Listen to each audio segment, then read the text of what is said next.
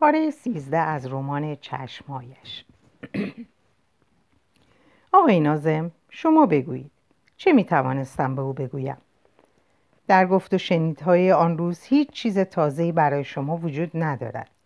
آنچه من حدس می زدم درست درآمد. این مرد از فولاد بود. وقتی صدای مرا از پای تلفن شنید دیگر تصمیمش را گرفت. او برای هر فردی احترام قائل بود. او می توانست آن روز با من هر چه بخواهد بکند. می توانست مرا مانند کنیزی در آغوش بگیرد. اما این برای او کافی نبود. او همان چیزی را می‌خواست که من طالبش بودم. او از بدن من لذت نمی بود. او روح مرا می‌خواست و میترسید که نصیبش نشود. او مشوقه نمی‌خواست. او همرزم می‌خواست. در مبارزه ای که در پیش داشت می‌خواست از وجود من کمک بطلبد او کسی را می‌خواست که به پای او گذشت داشته باشد و همراهش بیاید و از هیچ بلایی نهراسد. نهار خوردیم از همه چیز گفتگو کردیم جز از عشقی که هر دو پنهان در دل میپروراندیم. بله عشق آشکارمان همان شب در کنار نهر کرج زیر درخت های زبان گنجشک آغاز شد و همانجا پایان یافت. ببینید این مصیبت عظیم زندگی اوست. می‌دانید آتشی که زیر خاکستر میماند چه دوام و ثباتی دارد. عشق پنهانی عشقی که انسان جرأت نمی کند هرگز با هیچ کس درباره آن گفتگو کند به زبان بیاورد. به هر دلیلی که بخواهید از لحاظ قیود اجتماعی از نظر طبقاتی به سبب اینکه معشوق ادراک نمی کند و به هر علت دیگری آن عشقی است که درون آدم را می‌خورد و میسوزاند و آخرش مانند نقره گداخته شفاف و سیغلی می شود. من جرات نمی کردم بگو بگویم که چه در دل دارم. او می‌خواست مرا مسون نگه دارد. با وجود این با هم یک فرق اساسی داشتیم. تمام قوای من در اختیار خودم نبود. من نمی توانستم آنچه را که در اعماق وجودم می جوشید به کلی پنهان کنم. در حرکت لبهایم در رفتار معدب و مهربان با او در اطاعت کورکورانه از آنچه او دستور می‌داد در نگاه چشمهایم در ذوق و شوقی که هنگام مواجهه با او نمایان می‌شد در کلیه کارهایی که به نحوی با او تماس داشت این سودای خود را بروز می‌دادم. اما او جور دیگری فکر می‌کرد. او جور دیگری حس نمی‌کرد اما می‌توانست به تمام عواطف خود غلبه کند. اگر کسی دائما مراقب ما بود نمی‌توانست جز این نتیجه بگیرد که من دلباخته او هستم و او مردی است سنگدل که اصلا بوی عشق و به مشامش نرسیده و کوچکترین توجه و علاقه به من ندارد. از همین جهت او بیشتر زجر کشید و همین تابلویی که الان در مقابل شماست دلیل آن است. آخ چه خوش بود زندگی من اگر آن روز جرأت پیدا می کردم و خودم را به او می شناساندم آنطوری که اقلا امروز شما منو می شناسید تمام آن روز پیش او بودم. همش در آتلیه نشسته بودیم. گاهی کسی به دیدن او می آمد آن وقت آقا رجب فقط تلنگری به در می‌زد. ماکام معدب از من معذرت می‌خواست و کارتونی که در آن طرحهای گوناگون قرار داشت و یا مجله‌ای که در آن آثارش را در اتریش به چاپ رسانده بودند و یا یک جلد خیامی را که او مصور کرده بود به من می‌داد و می‌رفت. آن وقت من تنها میماندم. با آنچه را یا آنچه را که از دستم بود مطالعه می‌کردم و یا غم خود را میخوردم. گاهی در آن عالم بیخودی همه چیز فراموشم می‌شد و خودم را فارغ از هر وبالی تصور می‌کردم. طرحهای او را زیر رو می‌کردم. از تماشای کارهای ناتمامش لذت میبردم. زمان به طوری گذشت که وقتی هوا تاریک شد خودم تعجب کردم. همین که از جایم بلند شدم گفتم ما کان ما دوست هم خواهیم بود. او گفت رفیق باید باشیم. معنایش برای من آشکار بود. او هم رو پوش سفیدش را درآورد. پرسیدم می‌خواهید همراه من بیایید؟ گفت میایم کمی شما را مشایعت می‌کنم. گفتم بیایید با هم برویم کنار نهر کرج. گفت چه فایده؟ امشب با دیشب یک دنیا فرق دارد. گفتم برای شما. صورت مرا محکم درد و دست گرفت. چشمهایش را به نگاه التماس کننده من دوخت و گفت اگر میفهمیدم توی این نگاه تو چیست آن وقت امشب هم دیشب می‌شد. تصویر تو را هم میساختم. گفتم کمک کن که من خودم را به تو بشناسانم. گفت میترسم آن وقت بدبخت بشوی. گفتم الانش هم هستم دولبش را قنچه کرد و فهمیده نفهمیده به پیشانی من چسباند. و با هم از خانه بیرون آمدیم. دیگر چیزی نمانده است که به شما نگفته باشم. اگر پس از سه سال که در تبعید به سر برد این پرده را نمیفرستاد شاید من اصلا حرف دیگری نداشتم بزنم. شاید اگر این پرده به تهران نمی آمد و من از وجود آن خبر نداشتم آشنایی با این نقاش هم مثل سایر حوثهای دیگر که تا آن زمان داشتم به کلی از یادم رفته بود. اگر من قسمتی از عمر خود را فدا کردم اگر از همه چیز خود گذشتم این دیگر گفتن نداشت. دلم خوش بود به اینکه یک بار در زندگی گذشت کردم و با این محرومیت سعادت و سلامت انسان از خود انسان از خود مفیدتری را خریدم. اما این پرده با این چشمهایی که او از من ساخته دیگر زندگی مرا برای همیشه زیر و رو کرد. پس از حادثه آن شب در کنار نهر کرج و گفتگوی با او در آتلیهش یقین کردم که دیگر فقط از یک راه می‌توان به زوایای قلب او رخنه کرد. دیگر نگاه و زیبایی و آرایش و دلبری در او تاثیر نداشت. اینها همه مثل سنگی بود که به پنبه پوش بخورد. انعکاس که ندارد هیچ خود سنگ هم لابلای پنبه گم می شود من فقط می توانستم با کوشش و تلاش بیشتر با فداکاری های بزرگتر جای خود را در دل او باز کنم اما در این حال احساس می کردم که هرچه علاقه او به وجود و فعالیت من بیشتر می شد کمتر به من فرصت می‌داد که از میوه عشق او برخوردار شوم از آن زمان به بعد دیگر هفته ای دو سه بار به خانهاش می‌رفتم همیشه من بهانه پیدا می کردم و پیش او می رفتم. همیشه من تلفن می کردم و از او وقت می گرفتم. یک بار هم نشد که مرا دعوت کند اما وقتی پیشش می رفتم یا با تلفن با او گفتگویی داشتم بین و آشکار بود که از دیدار من خوشنود است و با ذوق و شوق مرا میپذیرد گاهی او مشغول کارش می‌شد و من آنجا می نشستم و تماشا می کردم. گاهی کتاب می خواندم. زمانی با هم صحبت می کردیم. از گذشته خودش برای من صحبت می کرد و من می کوشیدم از او در بیاورم که در مواقع مختلف چه تصوراتی در ذهن او از من نقش بسته است. گاهی درباره کارهای عادی که با هم داشتیم مذاکرات به میان می آمد. با دقت حرفای مرا گوش می‌داد مخصوصا وقتی درباره امری که ممکن بود خطری را متوجه من کند صحبت می‌کرد تمام جوانب آن را روشن میساخت همیشه استنباطم این بود که از لحاظ جریان کلی کار دقیق و خوردگیر است ابدا به دلم برات نمی‌شد که علاقه به وجود من او را آنقدر باریک بین و مراقب می‌سازد. وقتی از خاطرات گذشتهش برایم می‌گفت لحن نرم و غمزده ای داشت. برایم مفصل حکایت کرد که چطور با آقا رجب آشنا شده و چگونه به این مرد بیش از هر کس دیگری اطمینان دارد. آقا رجب در نظر او از دهاتی های پروپا قرص همدان بود که با مقاش هم چیزی نمی‌شد از او درآورد. اما هیچ وقت نمی‌خواست و به میدان نمی‌داد که از گذشته خودم برایش شکایت کنم. پس از آن اشاره که آن روز کرد و من جرأت رازگشایی نداشتم دیگر هرگز به من فرصت نداد مگر در مورد رئیس شهربانی و آنجا هم باز علاقه به زندگی من نبود که او را متوجه گذشته من کرد. آنجا هم در فکر کار و موفقیت خودش بود. ببینید وقتی می‌گویم کار خودش مقصودم خودخواهی و خودپرستی نیست.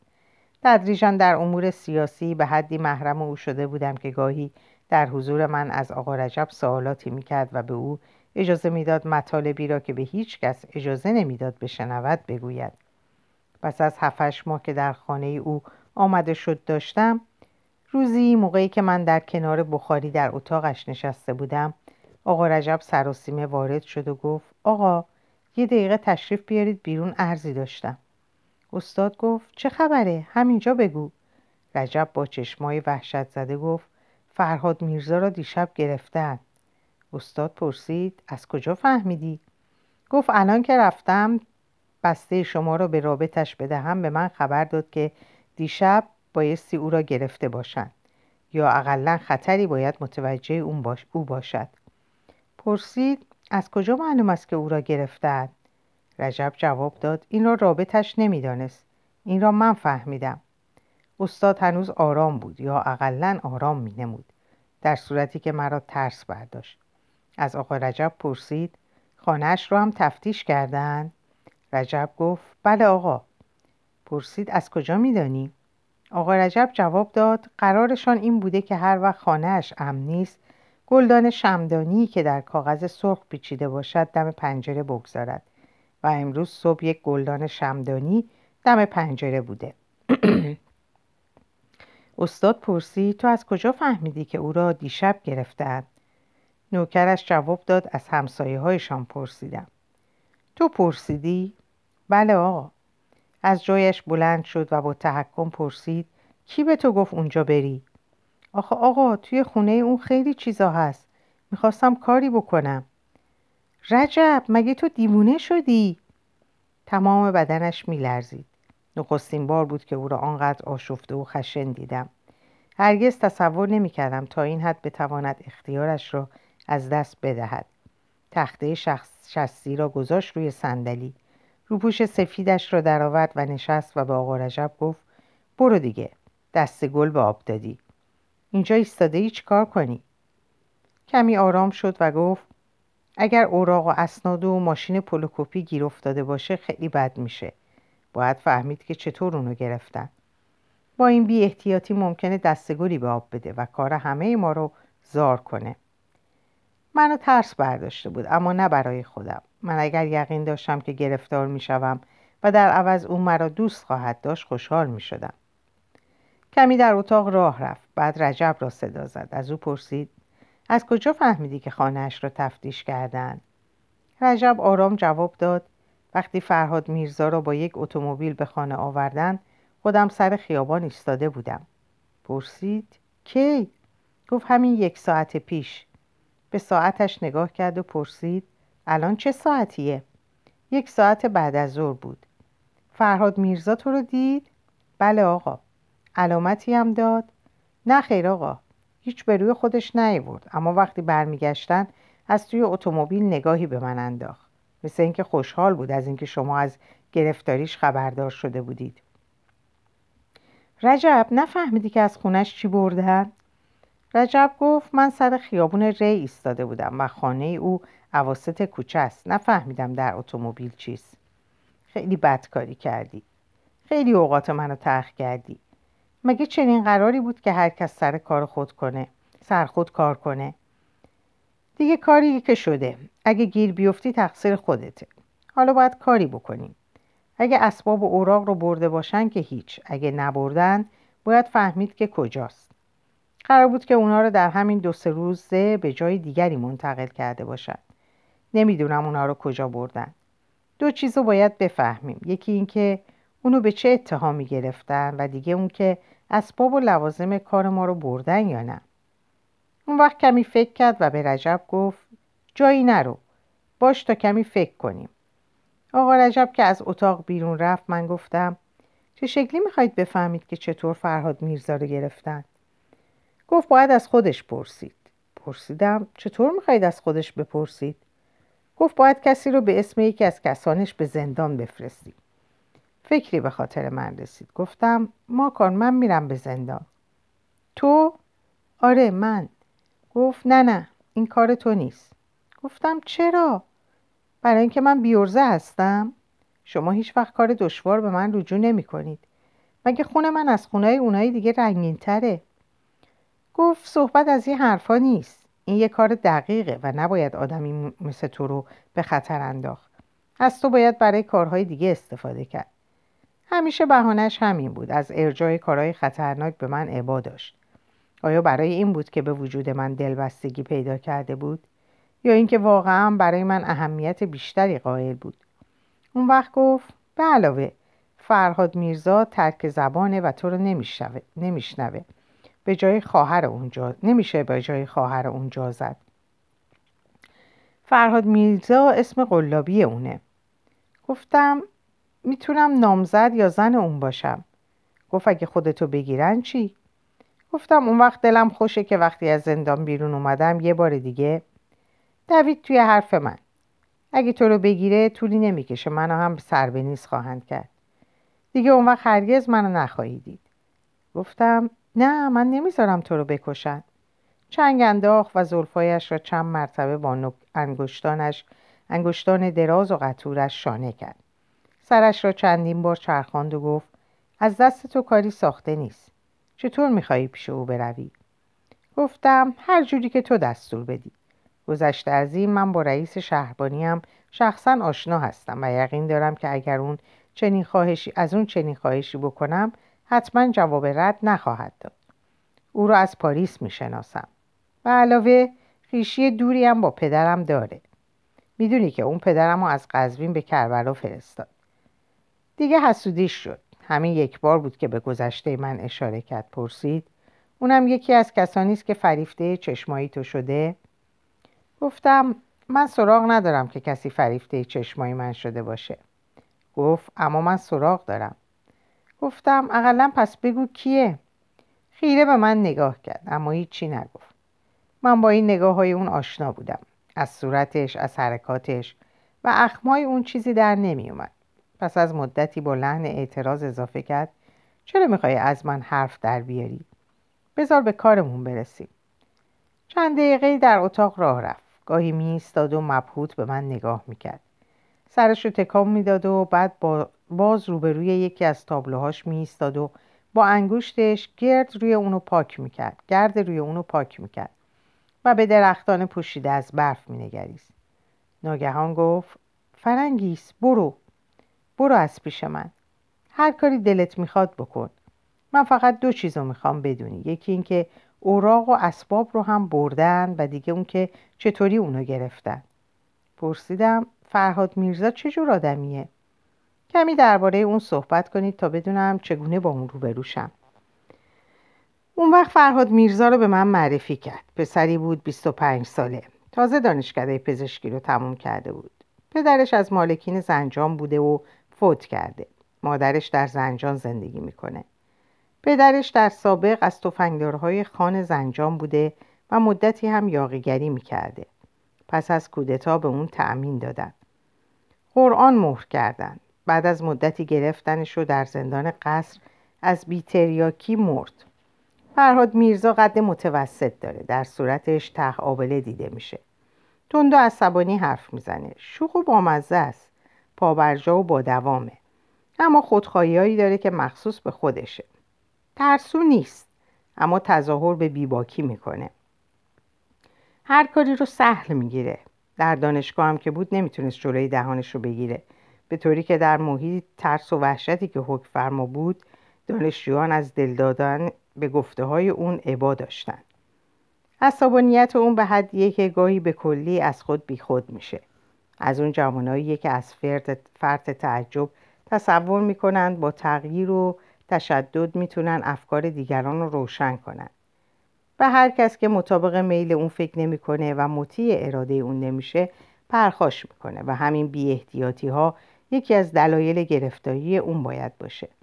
خونه اون در یکی از کوچه های خیابون ری جلوی بازارچه نایب السلطنه است. اسم خودش محسن کمال و اسم پدرش.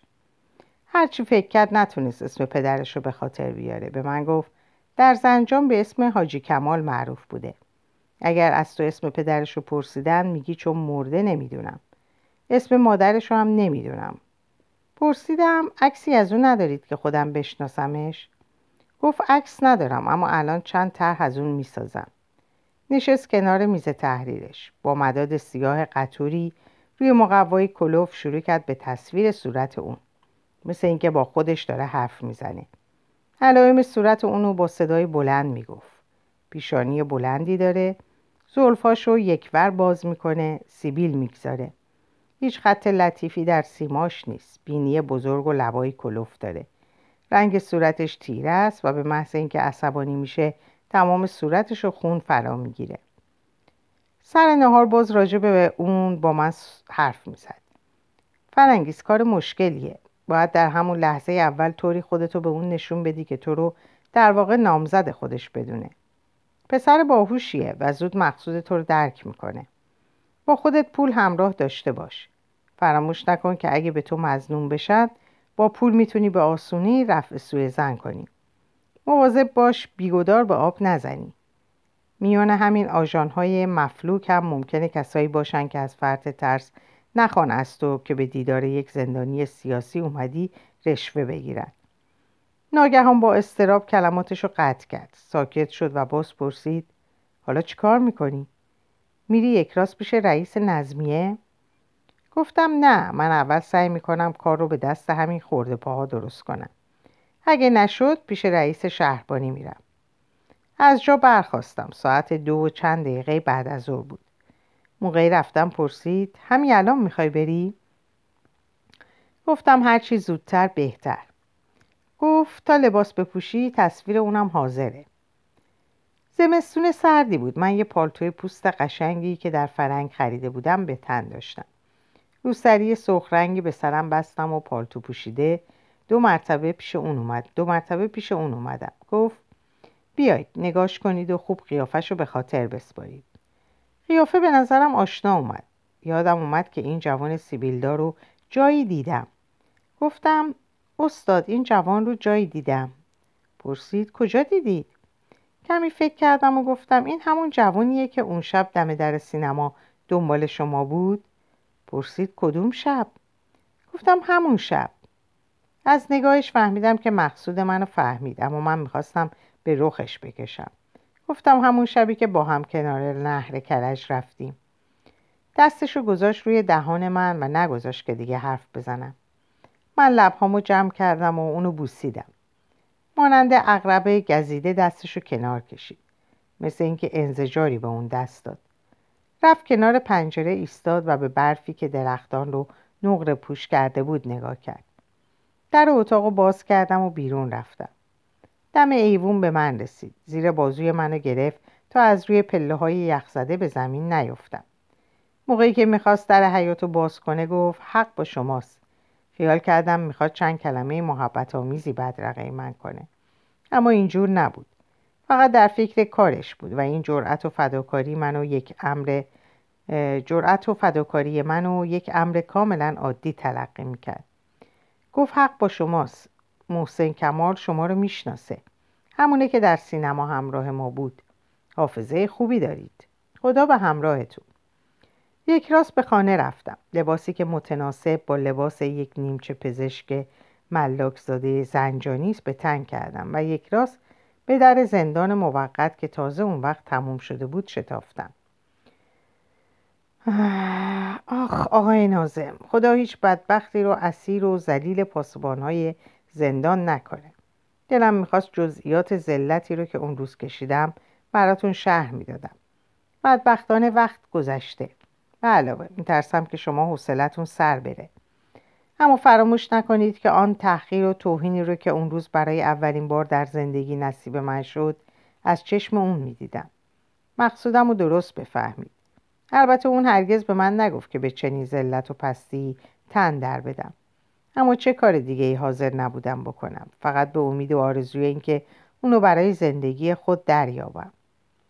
اون روز برای نخستین بار ذلت و بدبختی مردم این کشور رو که به دست صاحبان قدرت نصیب اونها میشه به چشم دیدم.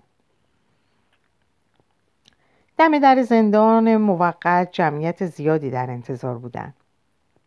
مردا با صداهایی گرفته و کریه داد می‌زدن زنا جیغ میکشیدن. بچه ها گریه می‌کردن پاسبانا ناسزا می‌گفتن و جمعیت رو از در آهنی به زور میراندن. از پشت سر پیرمردی اسکناس یتومانی در دست داشت. دربان از بالای جمعیت اونو گرفت و پیرمرد رو به زور به طرف در کشید و اونو از لای در به داخل محوطه زندان هل داد. مردم پاهای یکدیگر رو لگد می‌کردن به همدیگه سقلمه می‌زدن. هر کس میکوشید گلیم خودش رو عذاب بیرون بکشه.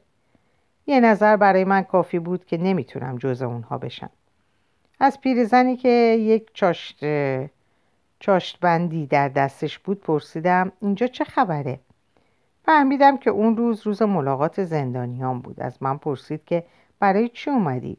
گفتم که منم می‌خوام نامزدم رو ببینم گفت مال شما حتما سیاسی یا مختلسه امروز مال فقیر و بیچاره هاست سیاسی ها و عیان ها رو امروز ملاقات نمیدن؟ قیافه معیوس من دل پیرزن رو سوزون اون وقت به من گفت من به دیدن پسرم میرم. شوفره و آدم زیر گرفته. پنج سال محکوم شده. شما هم همراه من بیایید. اونجا در داخل زندان هر کاری از دستشون دستتون بر بیاد بکنید. دم در آهنی چند زن و مرد با پاسبان جر و بس می‌کردن. پاسبان ناسزا می‌گفت و باتون کشیده بود. به طوری که صدای پنج و شست نفر آدم در اومد. از سرپاسبانی که با چشمهای هیزش به من نگاه می‌کرد پرسیدم آخه چرا نمی‌ذارید بریم تو؟ معدب جواب داد خانم توی زندان پره. یه دسته باید بیام بیرون تا برای اینا جا باشه. گفتم بذارید من برم تو. یه اسکناس پنج تومنی کف دستش گذاشتم پرسید می‌خواید کیو ببینید؟ گفتم محسن کمال رو. گفت چی کار است؟ گفتم دکتره. گفت چی کار کرده؟ گفتم نمی‌دونم. پرسید کی اونو گرفته. کی اونو گرفتن؟ گفتم دیشب. گفت اگه سیاسی باشه نمیشه. گفتم شما بذارید من برم تو خودم کاری می‌کنم. سر پاسبان راه منو باز کرد. به دربان گفت را بده. برگشتن انعام تو رو هم میدن. من اومدم این طرف پنجره. جمعیت با نگاه های پر از کینه و حسد به من نگاه می‌کرد. یه نفر که لباس شخصی تنش بود از من پرسید چیکار دارید؟ سرپاسبان جای من جواب داد. ملاقات زندانی اومده. حسن آقا کارشون نداشته باش بذار برن. گفتم آقای سرپاسبان من راهو بلد نیستم. بیایید راهو نشون بدید. سرپاسبان چند کلمه با معمور دم در صحبت کرد. اون وقت معموری که لباس شخصی تنش بود گفت خانوم اگر سیاسی باشه اجازه نمیدن. رو کردم به سرپاسبان و گفتم اگه بتونی منو به آقا کمال برسونی انعام بهتری بهت میدم. سرپاسبان گفت خانوم پیش صاحب منصب کشیک نگید سیاسیه. بگید اختلاس کرده. مرد بیریخت و چرک لباسی که دم در از من حرف می‌پرسید دنبال ما اومد. سرپاسبان از اون پرسید حسن آقا دیشب کسی رو اینجا آوردید؟ معمور جواب داد ما همیشه میاریم. دیشب هم دو ستایی آوردیم. خانم شما کیو می‌خواید ملاقات کنید؟ گفتم محسن کمالو. گفت حتما از همیناست که بیانیه پخش می‌کرده. شما کی اون هستید؟ گفتم نامزدش هستم. سرپاسبان تنگ به گوش من گفت باید رازیش بکنید. این بیشرفا تا نگیرن نم پس نمیدن. اما مردک باهوشتر از سرپاسمان بود و برای کار خودش اهمیت بیشتری قائل بود. خانم شما باید اول تشریف ببرید اداره سیاسی. اونجا باید اجازه بگیرید. و الا نمی‌ذارن زندانی رو ملاقات کنید. سرپاسبان می‌خواست به اون آهسته حرفی بزنه. دیگه دل توی دلم نبود. مأمور اداره سیاسی پرید به اون. تو چی میگی؟ تو که نمی‌فهمی. زندانی هنوز خونه خودش رو نشون نداده. اما سرپاسبان وقتی فهمید که موضوع مهمیه به طمع افتاد. مدتی با هم آهسته حرف زدم بالاخره مأمور اداره سیاسی زیر بار نرفت. خانوم بفرمایید بریم, بریم اداره سیاسی. اونجا باید به شما اجازه بدن. گفتم اصلا به شما چه؟ چی میگید؟ امروز صبح اومدن و خونش رو هم تفتیش کردن. معمول گفت بله اما اونجا که خونه خودش نیست. اونجا که ماشین پولوکوپی داره و بیانی ها رو چاپ کرده اونجا رو میگیم. گفتم اصلا چنین چیزی نیست. شما عوضی گرفتید. دیگه من مأموریت خودم رو انجام داده می‌دونستم. اساسا دیدن فرهاد میرزا ضروری نبود. استاد از من دو جواب می‌خواست. چگونه و به چه اتهامی گرفتار شده؟ آیا اوراق و اسباب رو هم بردن یا نه؟ گیر افتادن اون معلوم بود. یکی اونو لو داده بود یکی خیانت کرده بود. زیرا اداره سیاسی از وجود پولوکوپی و اوراق دیگه در خانش خبر داشت بدون اینکه این اسباب و اوراق رو پیدا کرده باشه. یکی پس قبلا می‌دونسته و گفته بوده. منتها اساسیه رو قبلا از خونه برده بودن. و همین جهت خونه فرهاد میرزا رو صبح امروز تفتیش کردن و چون اونجا چیزی نیافتن تصور می‌کنن که خانه اصلی خودش رو هنوز بروز نداده. معمور اداره سیاسی گفت خدا کنه که ما اشتباه می‌کنیم. در هر صورت شما باید با من به اداره سیاسی بیاد چون شما نامزدش هستین. حتما خانهش رو می‌دونین. حاضر جواب گفتم البته که خونش رو می‌دونم. پرسید خونش کجاست؟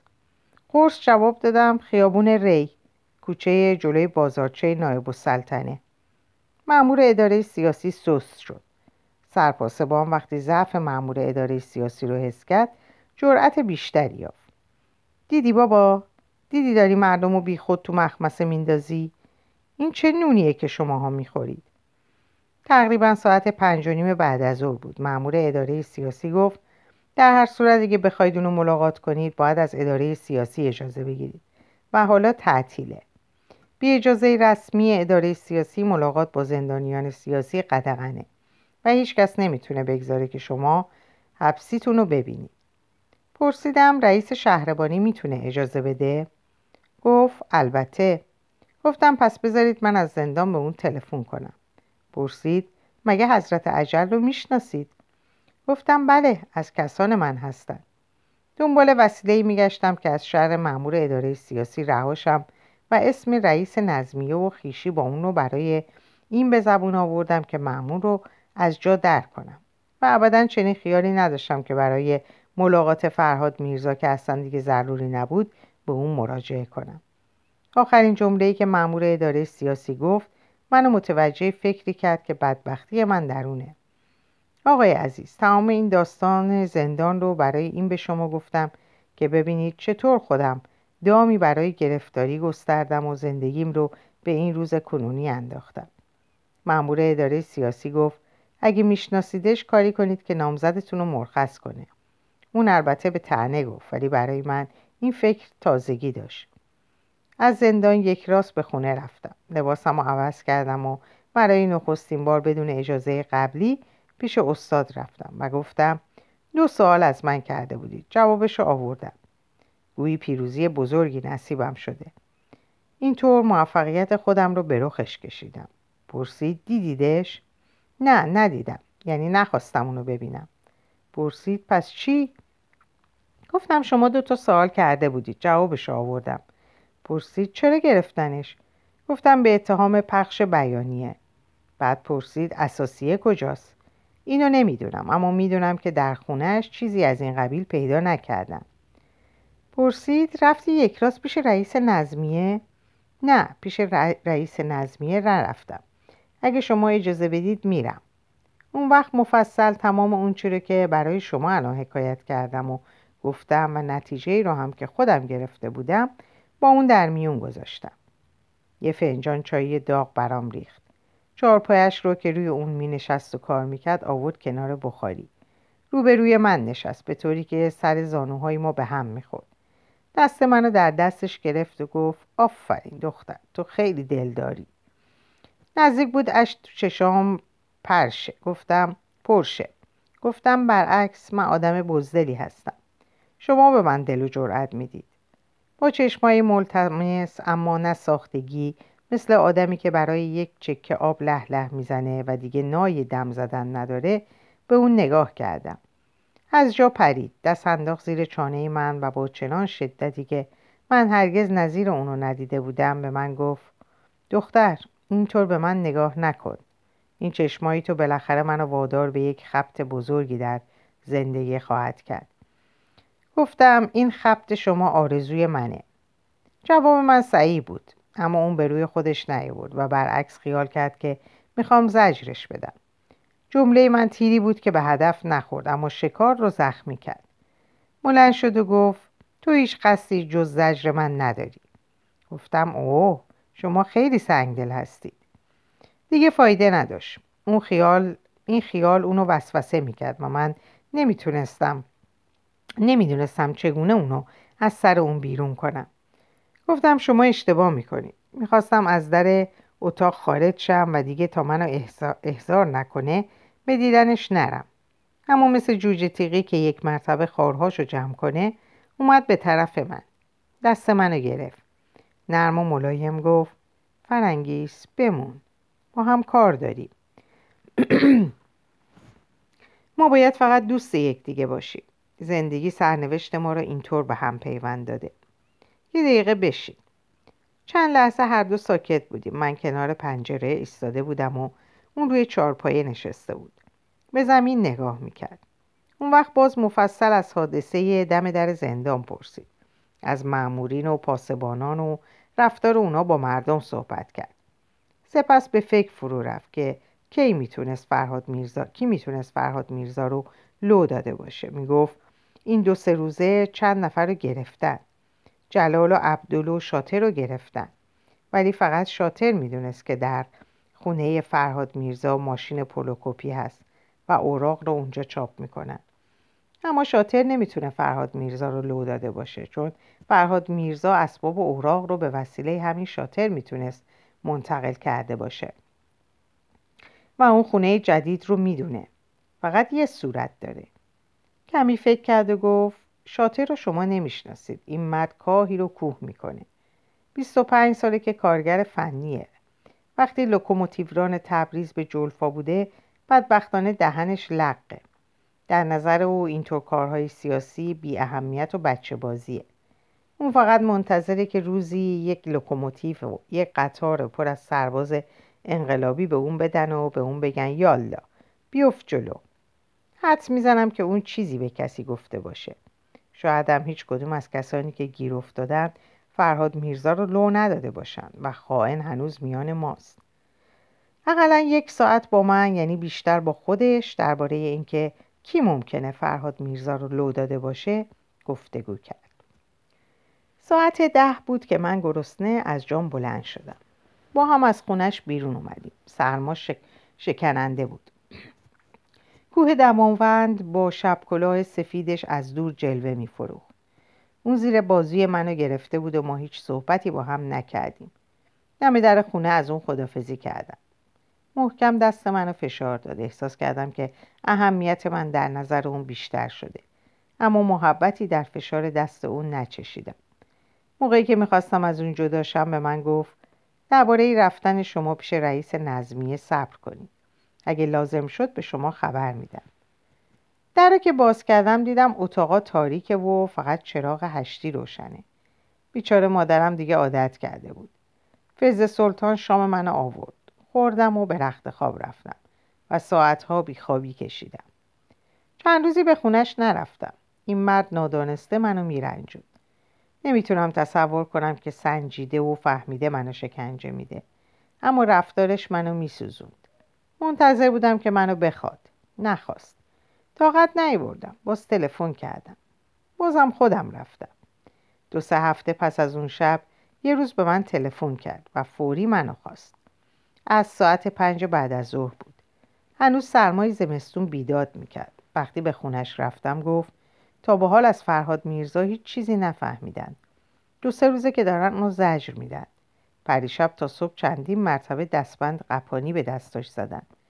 حالا باید درباره رفتن پیش رئیس نظمیه فکری کنیم حقیقتش اینه که از دیشب تا به حال دارم فکر می‌کنم که آیا صلاح تو و صلاح ما هست که در این امر به اون مراجعه کنیم یا نه منتها چاره ای نداریم تو خودت چی میگی؟ دلت می‌خواد کمی درباره این دوست قدیمی و خویشاوند دورت برای من صحبت کنی؟ این نخستین باری بود که راجع به گذشته من از من سوال کرد و من عین واقع را برای اون حکایت کردم وقتی خوب شنید گفت فرنگیس عزیز من از تو نجات فرهاد میرزا رو می‌خوام. به هر قیمتی شده باید اونو از زندان نجات داد و الا اونو خواهند کشت. فرهاد میرزا کسی نیست که چیزی بگه. زج کشش خواهند کرد. پرسیدم به هر قیمتی؟ جوابی نداد. خیره به من نگاه کرد. مثل اینکه عمق مطلب رو درک نکرد. گفتم حتی اگر به قیمت ما کان حتی اگه به قیمت به این قیمت باشه که من تمام عمر خودم رو خودم رو به اون بفروشم. گفت نه نه نه به این گرونی. در اینجا به پایان این پاره می‌رسم. اوقات خوب و خوشی براتون آرزو می‌کنم و به خدا میسپارمتون. خدا نگهدارتون باشه.